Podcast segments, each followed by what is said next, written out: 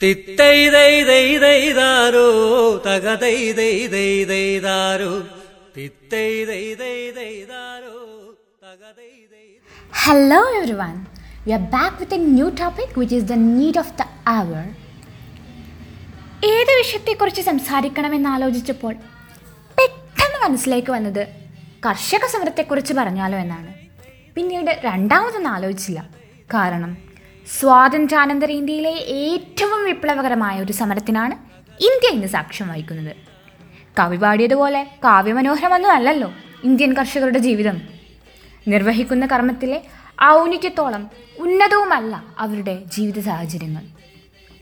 Indian കർഷകർ വെയിലിലും മഴയിലും ഒഴുക്കിയ കണ്ണീർ കലർന്നതാണ് നമ്മുടെ അന്നമെന്ന് പക്ഷേ നമ്മൾ ഓർക്കാറില്ല. കർഷക സമരം പ്രാധാന്യമേറിയിട്ടും പൊതുജനങ്ങൾ ഈ സമരത്തെക്കുറിച്ച് വേണ്ട വിധത്തിൽ ബോധവാന്മാരല്ലാത്തതിന്റെ കാരണവും ഇതുതന്നെയാണ്. രണ്ടായിരത്തി ഇരുപതിൽ പാസ്സായ മൂന്ന് കാർഷിക ബില്ലുകൾക്കെതിരെയാണ് കർഷകർ സമരം ചെയ്യുന്നത്. കാർഷിക മേഖലയെ ഉദാരവൽക്കരിക്കുക വഴി കർഷകർക്ക് വരുമാന വർധനവ് ഉണ്ടാക്കിക്കൊടുക്കുക എന്നൊക്കെ സർക്കാർ ഈ നിയമത്തിന്റെ ലക്ഷ്യങ്ങളിൽ പറയുന്നുണ്ടെങ്കിലും കോർപ്പറേറ്റ് ഭീമന്മാർക്ക് ലാഭമുണ്ടാക്കി കൊടുക്കുന്ന തരത്തിലാണ് ബില്ലിന്റെ ഉള്ളടക്കമെന്ന് സാമ്പത്തിക വിദഗ്ധർ ഇതിനകം പറഞ്ഞു കഴിഞ്ഞു. പക്ഷേ പുതിയ കാർഷിക നിയമം കർഷകരുടെ ജീവിതത്തെ മാത്രമായിരിക്കില്ല ബാധിക്കുക. കാർഷിക ഉൽപ്പന്നങ്ങളിലെ വിലയിൽ വലിയ തോതിൽ മാറ്റം വരാൻ സാധ്യതയുള്ളതിനാൽ അവ നമ്മൾ ഉൾപ്പെടുന്ന സാധാരണക്കാരനെ കൂടി ബാധിക്കുമെന്ന കാര്യത്തിൽ യാതൊരു സംശയവുമില്ല.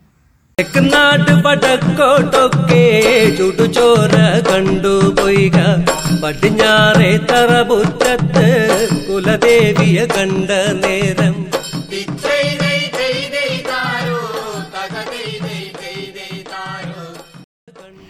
ഈ നിയമത്തിന്റെ ചില പരിണിതഫലങ്ങളിലേക്കും സാങ്കേതിക വശങ്ങളിലേക്കും കടക്കാം. I know that I cannot include all the sides in perspective of the topic within the limited time so what I am planning to do is to say some of the important points which I feel significant ആയിരത്തി തൊള്ളായിരത്തി അൻപത്തഞ്ച് മുതൽ നമ്മുടെ രാജ്യത്ത് നിലവിലുള്ള അവശ്യ സാധന നിയമപ്രകാരം ഇരുപത്തി മൂന്നിനം ഭക്ഷ്യവസ്തുക്കൾ അമിതമായി സംഭരിക്കുന്നതും സൂക്ഷിച്ചു വെക്കുന്നതും പൂഴ്ത്തിവെക്കുന്നതുമൊക്കെ നിയമവിരുദ്ധമാണ്. പൂഴ്ത്തിവെപ്പും കരിഞ്ചന്തയും തടഞ്ഞിരുന്ന ഈ നിയമം കോർപ്പറേറ്റുകൾക്ക് വേണ്ടി കേന്ദ്ര സർക്കാർ ഇപ്പോൾ കൊണ്ടുവന്ന കാർഷിക നിയമങ്ങളിലൂടെ എടുത്തു കളഞ്ഞിരിക്കുകയാണ്. ഈ പുതിയ കാർഷിക നിയമങ്ങൾ മൂലം കോർപ്പറേറ്റുകൾക്ക് ഇനി എത്ര വേണമെങ്കിലും എവിടെയും കാർഷിക ഉൽപ്പന്നങ്ങൾ സംഭരിക്കാനും പൂഴ്ത്തിവെക്കാനും കൊള്ള ലാഭത്തിന് വിൽക്കാനും കഴിയും. പൊതുവിതരണത്തിന് വേണ്ടിയുള്ള സർക്കാരിന്റെ സംഭരണം ഇല്ലാതാകും റേഷൻ സംവിധാനം തകരും എല്ലാ ഭക്ഷ്യവസ്തുക്കളുടെയും വിലക്കയറ്റത്തിനും ഇടയാകും. അങ്ങനെ നമ്മുടെ രാജ്യത്തെ മഹാഭൂരിപക്ഷം ജനങ്ങളുടെയും ജീവിതം ദുരിതത്തിലാകും. ഏനവിടെ ചെന്നപ്പോൾ വീടില്ല കൂടില്ല. തമ്പ്രാന്മാർ വന്നെന്ന് ഉള്ളേറ് ചൊല്ലുന്നേ.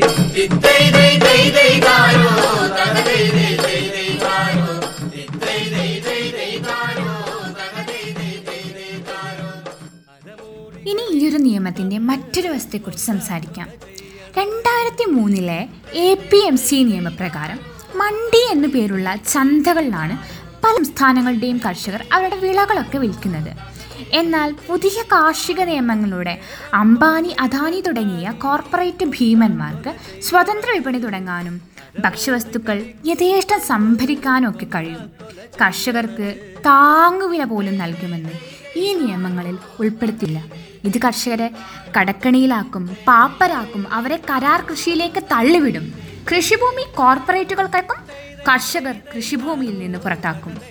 നമ്മുടെ രാജ്യത്തെ പതുക്കെ പതുക്കെ പട്ടിണിയിലേക്ക് പോലും തള്ളിയിടാൻ ശേഷിയുള്ളതാണ് പുതിയ കാർഷിക നിയമം. കോർപ്പറേറ്റുകൾക്ക് വേണ്ടി കേന്ദ്ര സർക്കാർ കൊണ്ടുവന്നതും നിരവധി ദുരന്തഫലങ്ങൾ ഉണ്ടാക്കുന്നതുമായ മൂന്ന് കാർഷിക നിയമങ്ങളും പിൻവലിക്കണമെന്ന് ആവശ്യപ്പെട്ടുകൊണ്ട് കഴിഞ്ഞ രണ്ട് മാസത്തിലേറെയായി കർഷകർ ഡൽഹിയിൽ സമരത്തിലാണ്. ഡൽഹിയിലെ കൊടും ശൈത്യത്തിൽ അറുപതിനേറെ കർഷകർ നമുക്ക് നഷ്ടപ്പെട്ടു കഴിഞ്ഞു.